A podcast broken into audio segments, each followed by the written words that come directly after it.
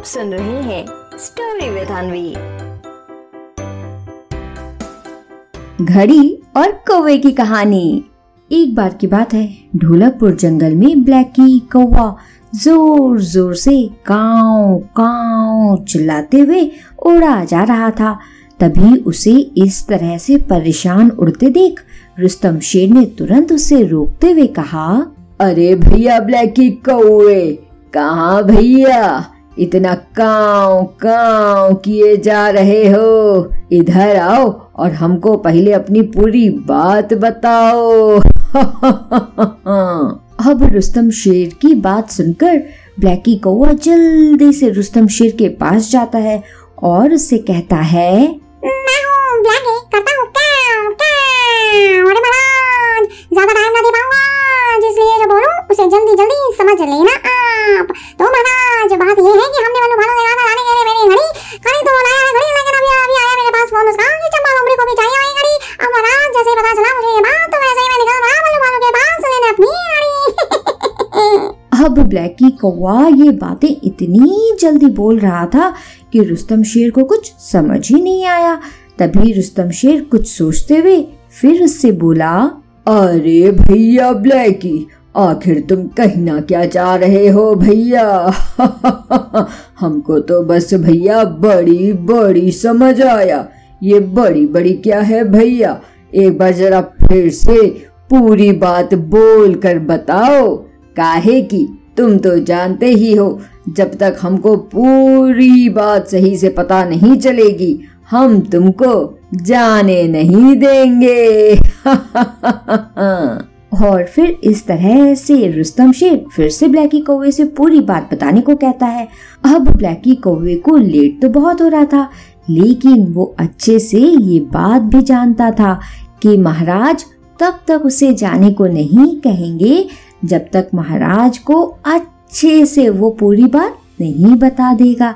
इसलिए ब्लैकी कौवा बिना समय बर्बाद किए फिर से रुस्तम शेर से कहता है, तो महाराज बात ये है कि हमने बल्लू भालू के यहाँ आने के लिए मेरी घड़ी तो लाया है घड़ी, लेकिन अभी अभी आया मेरे पास फोन उसका कि चंपा लोमड़ी को भी चाहिए वही घड़ी। अब महाराज जैसे ही पता चला मुझे ये बात, तो वैसे ही मैं निकल रहा बल्लू भालू के पास लेने अपनी घड़ी। अब ब्लैकी कौवा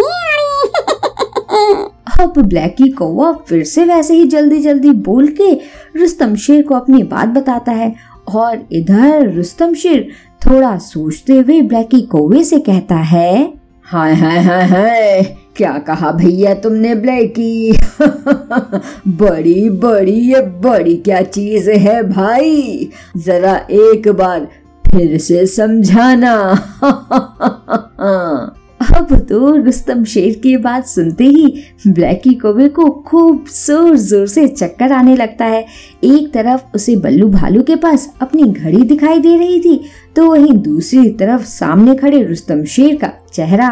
फिर ब्लैकी कौवा एक लंबी सांस लेता है और बहुत आराम से रुस्तम शेर से कहता है, मैं हूँ ब्लैकी, करता हूँ कांव कांव, अरे महाराज बात ये है कि हमने बल्लू भालू से कहा था लाने के लिए मेरी घड़ी, खरीद तो वो लाया है घड़ी, लेकिन अभी आया मेरे पास फोन उसका कि चंपा लोमड़ी को भी चाहिए वही घड़ी। अब महाराज जैसे ही पता चली मुझे ये बात, तो वैसे ही मैं निकल पड़ा बल्लू भालू के पास लेने अपनी घड़ी। बस महाराज इतनी सी है बात, क्या अब मैं जा सकता हूँ बल्लू भालू के पास। अरे महाराज इतना अच्छा बोला हूँ, ताली नहीं बजाएंगे। अब जब रुस्तम शेर को उसकी पूरी बात समझ में आ जाती है, तब वो भी उसे जाने की परमिशन दे देता है। इधर ब्लैकी कौवा बिना और ज्यादा लेट किए बल्लू भालू के पास अपनी घड़ी लेने पहुंचता है। फिर उसे देखकर बल्लू भालू इससे कहता है, अयो अयो, मजा आएगा खेल में जब भालू बैठेगा रेल में।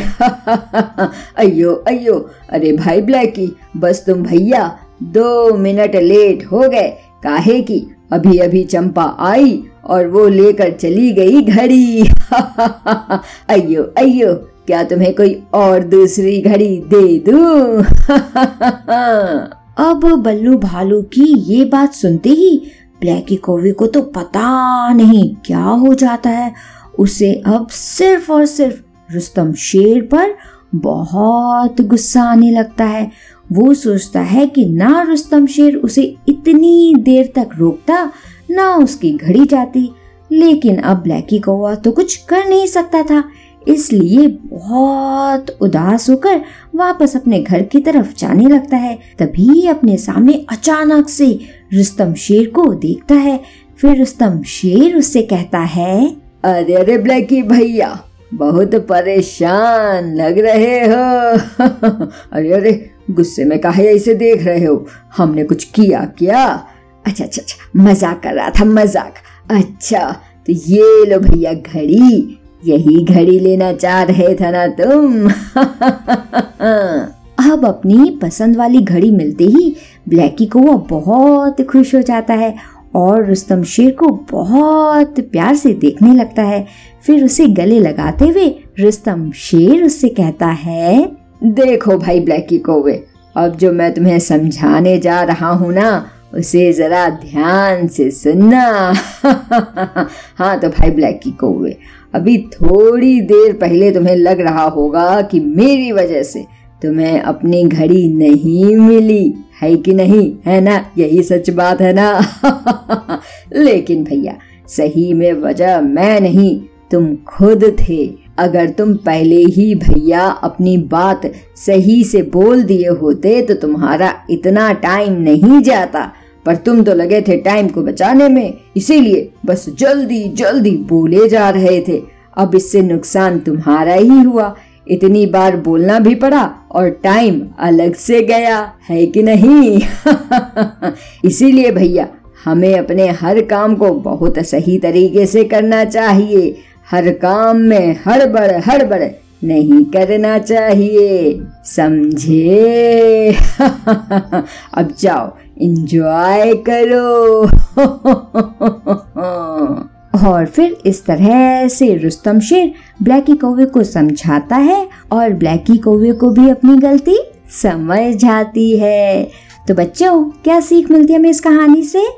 इस कहानी से हमें ये सीख मिलती है कि बच्चों, अक्सर हर वो काम जिसे हम जल्दबाजी में करते हैं ना, उसमें कहीं ना कहीं वैसा रिजल्ट हमें नहीं मिलता है जैसा हमें चाहिए होता है। इसलिए बच्चों, हमें बिना जल्दी जल्दी किए अपना हर काम बहुत समझदारी से करना चाहिए, समझे? आप सुन रहे थे स्टोरी विद अनवी, अनवी के साथ।